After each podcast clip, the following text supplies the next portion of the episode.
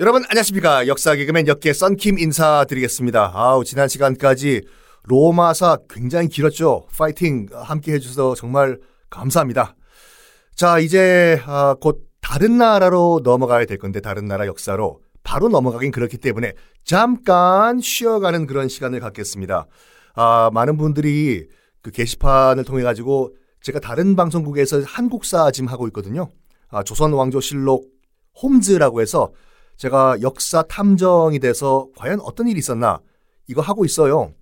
그래서 한국사를 좀 해달라는 요청이 있어가지고 잠깐 그러면 그 약간 중간에 쉬어가는 시간에 한국사 맛배기를 좀 말씀을 드릴까 합니다. 짧게 길게 안 가요. 길어봤자 일주일 정도.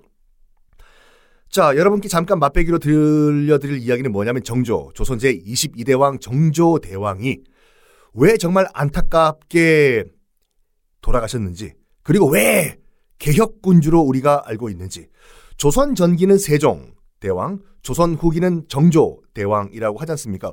세종 대왕은 뭐 한글 창제 등등등으로 위대한 대왕이라고 알고 있는데 정조는 무엇 때문에 조선 후기를 대표하는 대왕이다냐 여쭤보시면 어, 수원 화성 만들어서요? 정도밖에 모르세요. 그래서 짧게 그렇지만 구체적으로 여러분께 말씀을 드리려고 합니다. 정조가 22대 조선의 왕으로 왕자리에 오른 것이 1776년인데 공교롭게도 동서양 그때 고해 그 시기에 구 시대를 마감하고 새로운 시대를 다시 문을 여는 그런 시기였어요. 특히 1776년 기억나세요? 미국사 할 때 1776년 7월 4일 미국 동부에 있는 13개 주가 독립선언했지 않습니까? 더 이상 우리는 영국 왕의 신하가 아니라 우리는 공화국으로서 독립하겠다! 그래서 7월 4일이 미국의 독립기념일이고 1776년 7월 4일 똑같은 해 조선에서는 정조 임금이 즉위를 했어요. 그리고 약간 시차는 있지만 1789년에는 프랑스에서 프랑스 혁명이 일어났는데 엄청나게 큰 의미가 있었다니까요. 일단은 미국 편에서 말씀드린 것 같이 미국 독립선언은요. 더 이상 우리들은 영국 왕의 백성들이 아니다. 우리는 오늘부터 지구상에서 처음으로 인류 역사상 처음으로 물론 예전에 로마 때도 있었지만 실질적으로 첫 republic 공화국을 탄생시키겠다라고 선언을 한 거거든요. 왕이 없고 국민의 손으로 뽑는 대통령이 나라를 다스리게 만들겠다라고 선언한 게 1776년 7월 4일 미국 독립 선언이고 1789년 프랑스 혁명. 록다운 록다운 day more. 레미제라블 프랑스 혁명 같은 경우에는요 왕을 죽였잖아요. 프랑스 시민들이요. 루이 16세요. 더 이상 우리는 왕을 인정하지 않겠다. 우리는 국민이 주인이 되는 그런 나라를 만들겠다. 그게 프랑스 혁명이었고 조선은 1776년 정조가 딱 이제 왕이 된 다음에 어떤 걸 선언하냐면 진정으로 난 백성을 위한 그런 왕이 되겠다. 지금까지 썩어 빠진 조선을 다 뒤집어엎고 새로운 조선을 만들겠다. 라고 선언을 해요. 물론 결과적으로는 프랑스 혁명과 미국 독립선언은 다 성공했지만 정조는 1800년도 1800년의 의문사 아주 독살설이 풀풀 풍겨나오는 의문사를 당하면서 조선은 개혁에 실패합니다.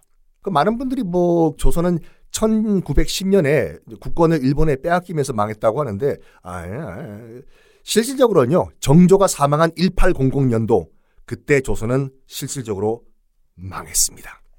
자, 정조. 그러면 어떤 왕이었는지 한번 들어가 볼까요? 많은 분들이요. 그 세종대왕과 정조대왕을 똑같이 생각을 하세요. 어유 뭐 똑같이 대왕이고 둘 다 금수저 아니냐? 뭐 뭐가 아쉬울 게 뭐가 있냐? 아니요. 세종과 정조는 스타팅 포인트 시작하는 지점부터 달랐어요. 왜냐면 세종대왕은요. 아버지가 누구야, 아버지가? 킬방원, 이방원 태종이잖아요. 자기 아들, 당시 충녕대군이었던 자기 아들이 왕 잘하라고 탄탄대로 경부 고속도로를 이미 뚫어놓은 상태였어요. 세종은 그러니까 충녕대군은 왕이 되자마자 그냥 쫙 왕하면 될 정도로 탄탄대로가 앞에 있었고 아버지가 킬방원이 자기 아들 왕 시키려고 얼마나 많이 사람들을 죽였습니까? 그런 반면에 정조는요 왕이 되는 그 순간부터 앞으로 나갈 수가 없었어요. 나가려고 딱 보니까 발에 족쇄가 차여져 있네. 그 족쇄가 뭔지 알아요? 뭐 바로 역적의 아들이다. 이거였어요. 아버지가 사도세자잖아요. 뒤주에 8일 동안 갇혀가지고 물도 밥도 못 먹고 7월이에 7월달 그 땡볕이 쏟아지는 나중에 그 한번 가보세요. 창덕궁 옆에 보면 창경궁 있지 않습니까? 서울대학교 부속병원 바로 건너편에 있는데 거기 가면 문정전이라는 건물이 있거든요. 그 앞에 뜰에서 7월달 땡볕이 쏟아지는 7월달에 8일 동안 뒤주 쌀 집어넣는 뒤주에 갇혀가지고 굶어 죽었다고 사람들이 말하는데 굶어 죽은 거 아니에요. 쪄 죽임을 당한 거예요. 7월달에 역적이란 이유 때문에 집권하는 순간부터 너는 역적의 아들이야! 라는 꼬리표가 붙어 있었다 이건데 그게 왜 그 중요하냐면 모든 정권들 동서고금을 막론하고 모든 정권들 뭐 후진국에 있는 군사 독재 정권도 그렇고 뭐 다 모든 권력자들 입장에서 제일 중요한 게 뭔지 아십니까? 돈? 돈도 싫어 명예도 싫어 제일 중요한 게 뭐냐? 명분이 있어야 된다니까 명분에 삼촌 에?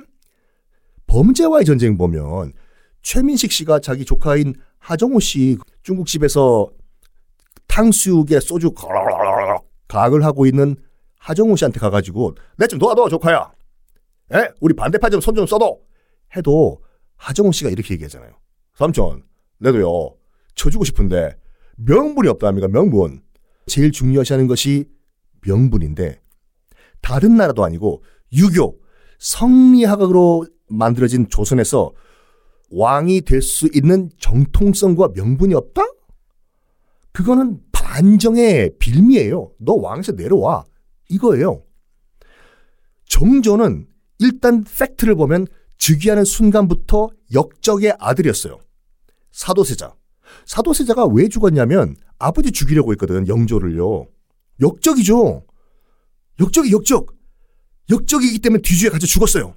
그 역적의 아들이 이름은 이산 정조였지 않습니까?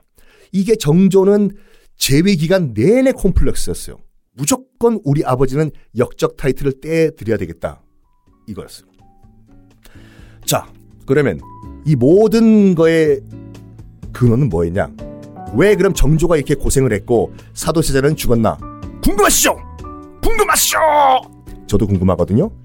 어쩔 수가 없어요. 다음 시간에 공개하겠습니다.